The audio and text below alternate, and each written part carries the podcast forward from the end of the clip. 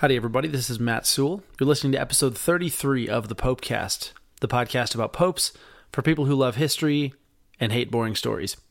Before we get into it this week, I want to be sure and mention a great new book that's out from Ave Maria Press, Catholic Hipster The Next Level, which I was fortunate to be able to contribute to alongside a bunch of other awesome people like speaker Jackie Francois, Haley Stewart of the Carrots for Michaelmas blog, Father Damien Ference, Patrick Nevy of the illustrious Catholic podcast The Crunch and all compiled and edited by the Catholic hipster himself, Tommy Tighe. The book is a collection of short essays on how to live the beautiful quirkiness of the Catholic faith while reminding us of forgotten saints and prayers as well, including among those uh, essays, I might add, is the story of Pope St. Gregory VII. That was one of the three chapters that I submitted. Uh, Gregory VII, you'll remember from one of the earlier episodes of the Popecast, was the one who made Emperor Henry IV kneel in the snow for three days. So we share that story in the book, uh, of course, among a lot of other great ones. So check the show notes for a link to buy your copy. It's only been out for a couple of weeks, and let me tell you, they are flying off the proverbial shelves. It's just that good. So yeah, the link will be in the show notes. Be sure to check out the book Catholic Hipster: The Next Level. Okay, on to the show. Our Pope this week, one of the notorious so-called bad popes. He was what the kids might call a player a man of loose morals who only got the job because on his deathbed, dear old dad made Roman officials pinky swear to elect his kid pope. Oh, and he was killed after being caught in bed with a married woman at the hands of her jealous husband, no less. Coming in at number 130, it's the Pope caught in bed with another man.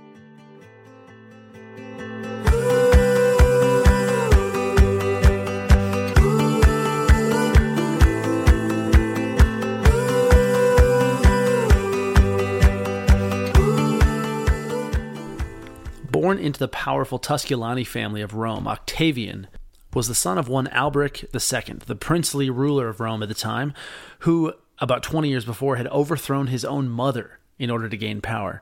Born around 937 AD, Octavian was comically elevated to the rank of cardinal deacon at the ripe age of seven in 944, sometime in the ensuing decade, and likely after he had placed Pope Agapetus II in the chair of Peter as his patsy, Alberic demanded that the Roman clergy swear that the next vacancy would go to his baby boy. Alberic died in 954. Agapetus kicked the bucket the next year, and the degenerate Romans kept their word, elevating the 18 year old Octavian to become the youngest vicar of Christ in history. Octavian took the regnal name of John the Twelfth, maybe after his great uncle, John the Eleventh, but in any case, he was just the third pope out of the first 130 to do so, following John II and John III, both of whom reigned around 400 years earlier.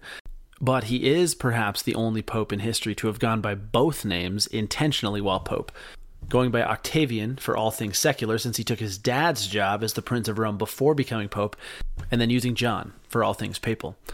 As a bit of backstory, John XII is the last pope of what's been called both the Saeculum Obscurum, Latin for the Dark Age, and in more recent centuries, the pornocracy, the Greek word porneia, of course, meaning prostitute or harlot. For a century and a half, the papacy was in mostly rough shape, but for the first six decades of the 900s, it was especially so. That was a result of the Tusculanis and a couple of other powerful Roman families seeing the papacy as kind of a key pawn in their lust for power over several centuries. And at the beginning of the 10th, it was Theophylact and his wife Theodora John XII's great grandparents, who kicked the whole thing off. Now, this Roman power couple had their moments, among them placing their patsy Pope Sergius III in the chair of Peter, but they eventually ceded control to their daughter Marozia, who is easily among the most notorious of medieval characters. She was a lover from a young age of Sergius III and went on to bear their son, the future Pope John XI. She also had imprisoned her supposed former lover, Pope John X, and may have also arranged for his murder as well, though that portion of the story is unclear. Marozia's first husband was Alberic I, the Duke of Spoleto, and to them was born Alberic II, who we've already mentioned was the father of young Pope John XII. Marozia had a nasty habit of husbands dying on her, as it turned out, but she never waited long to marry again and leverage the union to gain greater power. Her second marriage, after Alberic I died in battle, was to a man named Guy of Tuscany, and it was during this marriage that saw John X imprisoned and saw Marozia seizing power over Rome. Guy died in 929, after which Marozia married the already wed Hugh of Arles, the elected king of Italy. And it was then that Alberic II, now of age, had had enough of his mother's antics and not only declared she and her newfound husband deposed at their wedding, but he threw his mother in into prison to boot and kept her there until her death five years later. Ouch. The fourth commandment apparently didn't apply much to the Tusculani, right?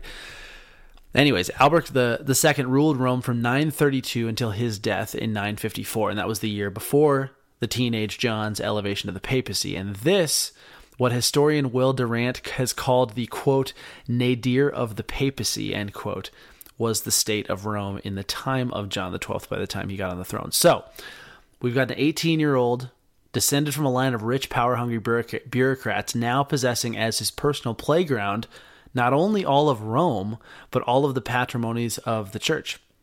What could possibly go wrong?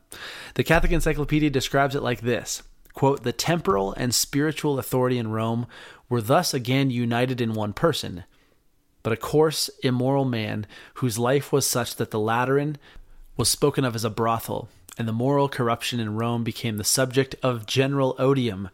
War and the chase, that being the chase for women, of course, were more congenial to this pope than church government. End quote. General Odium sounds like an 80s metal band.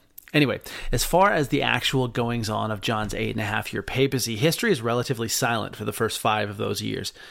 We read about John personally leading an attack around the year 960 on the duchies of Beneventum and Capua, a battle which he lost handily, it's worth mentioning. Around the same time, John found his own territories being attacked by Berengar II, the king of Italy, and his son Adalbert.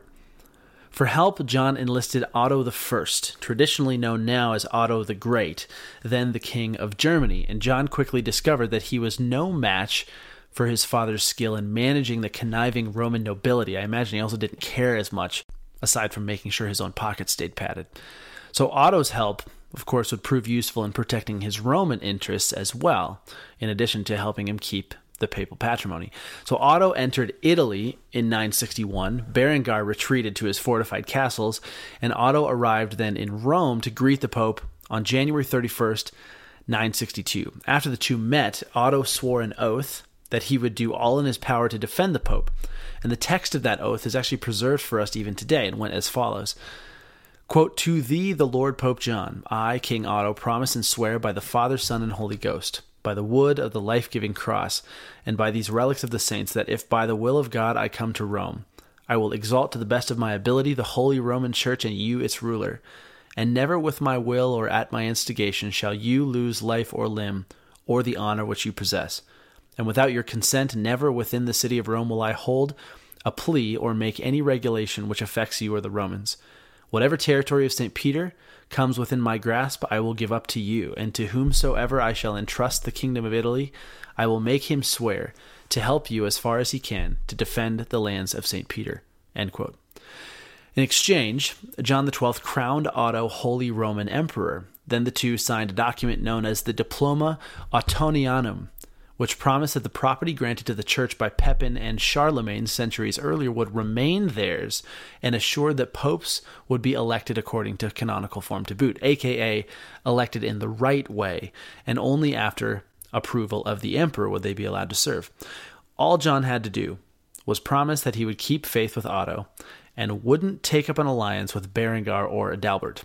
Literally all he had to do. Just that one thing. But guess what he did?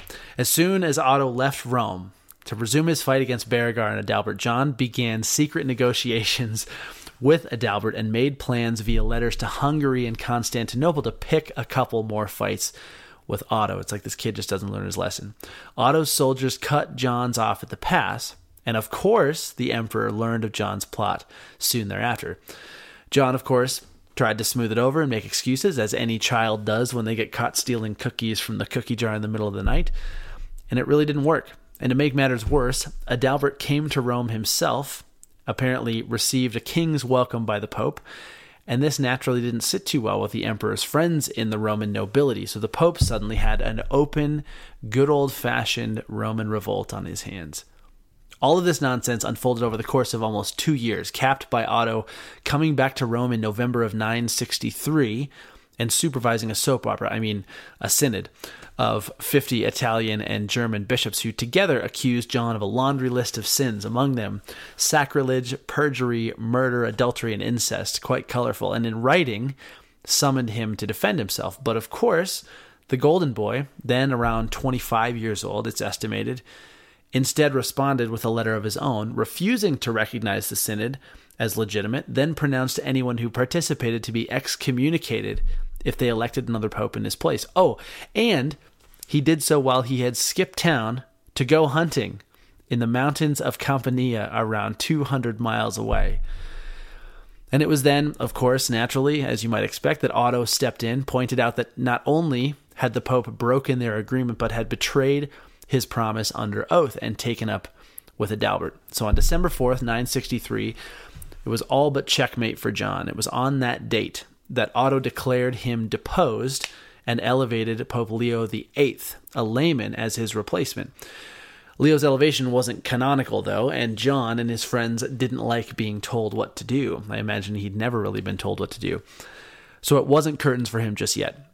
John tried revolting violently, but his first revolt against the emperor was quashed easily on January 3rd, about a month after he was initially deposed. So John bided his time and waited for Otto instead to leave Rome himself to meet Adalbert in the field to do battle, having been kicked out until then, sometime in early to mid February, as the Catholic Encyclopedia recounts. Quote, John XII re entered Rome and took bloody vengeance on the leaders of the opposite party. Cardinal Deacon John had his right hand struck off. Bishop Otgar of Speyer was scourged. A high Palatine official lost nose and ears, quote. As what he likely thought was his masterstroke then, John held his own synod on February 26th, de- declaring Leo VIII and all his friends excommunicated, his ordination invalid, and his consecrating bishop stripped forever. Now, it's worth mentioning really briefly that Leo VIII, even though he was considered at this point an anti pope, in part because of his invalid ordination, but also because John XII didn't accept the deposition. Two popes later, he would actually become the legitimate pope, kind of one of the odd things of papal succession. But in any case, after John's last antics, Otto would have acted in retaliation, but it seems our Lord had other ideas, calling John home, come what may, before the emperor even had a chance. Though accounts vary some, on May 14th, not three months after the synod where John excommunicated the anti Pope Leo VIII, Pope John XII apparently died at the hands of an outraged husband after finding John in bed with his wife. Yeah. As far as John's legacy, there's no questioning he lived like the secular prince he was, even though he held the highest spiritual office in the world. But it's worth noting that much of what we know about John XII comes from Bishop Liutprand of Cremona, a partisan of Otto the Great who traveled with the emperor and documented what he saw along the way. Now, remembering well that Otto was no fan of John in the end, we do well to be cautious to always take Liutprand's writing at face value. Think of the way maybe conservatives wrote about President Obama when he was president, or the way liberals write about President Trump today, and you kind of get the idea. There may be truth in what's being written, but it's it's tough keeping out the bias when one writes about one's opponent, particularly when the opponent is like Pope John XII. But even that said, not even Liutprand could exaggerate much on the habits of the Tusculani, and it's here that we'll wrap up this episode of the Popecast, where instead of a quote from the subject of our episode, since there aren't really any of note, I'll read from two different historians' brief accounts of one of the worst popes in the history of the Church, John XII. First, here's the German historian of medieval Rome, Ferdinand Gregorovius, normally no fan of the papacy, but writing a somewhat balanced or sympathetic account of John XII around the 19th century. Quote, John's princely instincts were stronger than his taste for spiritual duties, and the two natures, that of Octavian and that of John XII, stood in unequal conflict. Called as he was in the immaturity of youth to a position which gave him claims on the reverence of the world, his judgment deserted him, and he plunged into the most unbridled sensuality. The Lateran Palace was turned into an abode of riot and debauchery. The gilded youths of the city were his daily companions. The son of the glorious Alberic thus fell a sacrifice to his own unbridled passion. and to the anomalous position which he held as prince and pope at the same time. His youth, the greatness of his father, the tragic discords of his position, claim for him a lenient judgment. End quote. And then lastly, the papal historian Horace Mann, author of the multi volume Lives of the Popes in the Early Middle Ages, conceded that, quote, there cannot be a doubt that John XII was anything but what a pope, the chief pastor of Christendom, should have been, end quote. So it's a mixed bag in the end, I guess. Consider how any 18 year old would handle being given the reins of all of Christendom and all of Rome at the same time, let alone one born with the gilded platinum spoon in his mouth like John XII. Sounds like he would have had a rough go managing 100,000 Instagram followers, let alone the papacy itself. But whatever the case, sure makes for a great story. Well, thanks as always for listening. If you feel called to join us on Patreon to support the work of the Popecast, always want to make sure that this content is free, but it is, of course not free to produce. Just go to the popecast.fm. Obviously, you can go there for past episodes, but if you'd like to support the, the Popecast for um, two or three bucks an episode, just click the Become a Patron link at thepopecast.fm. You'll get each episode a day early, plus, we have a growing library of papal audiobooks and uh, other bonus downloads that we do uh, periodically. But otherwise, if you've been listening for a while and like what you're hearing, uh, if you'd please just take 30 seconds to a minute after this is over. Leave us a review on iTunes or your favorite podcast app. It really helps others listening to, to similar podcasts to find the Popecast more easily. And we greatly appreciate all of your listener feedback. And then, lastly, before we go, for inspiring Pope quotes and lesser known papal photos in between new episodes, be sure to follow us on Instagram, Twitter, and Facebook at the Popecast. Okay, that wasn't the last thing. The really last thing, just another last reminder check the show notes for the link to The Catholic Hipster, the next level, uh, the latest book out from Ave Maria Press. You definitely don't want to miss it. As we close this episode, let us pray for the soul of Pope John XII and all of our dearly departed popes that we may one day meet them in eternity. Until next time.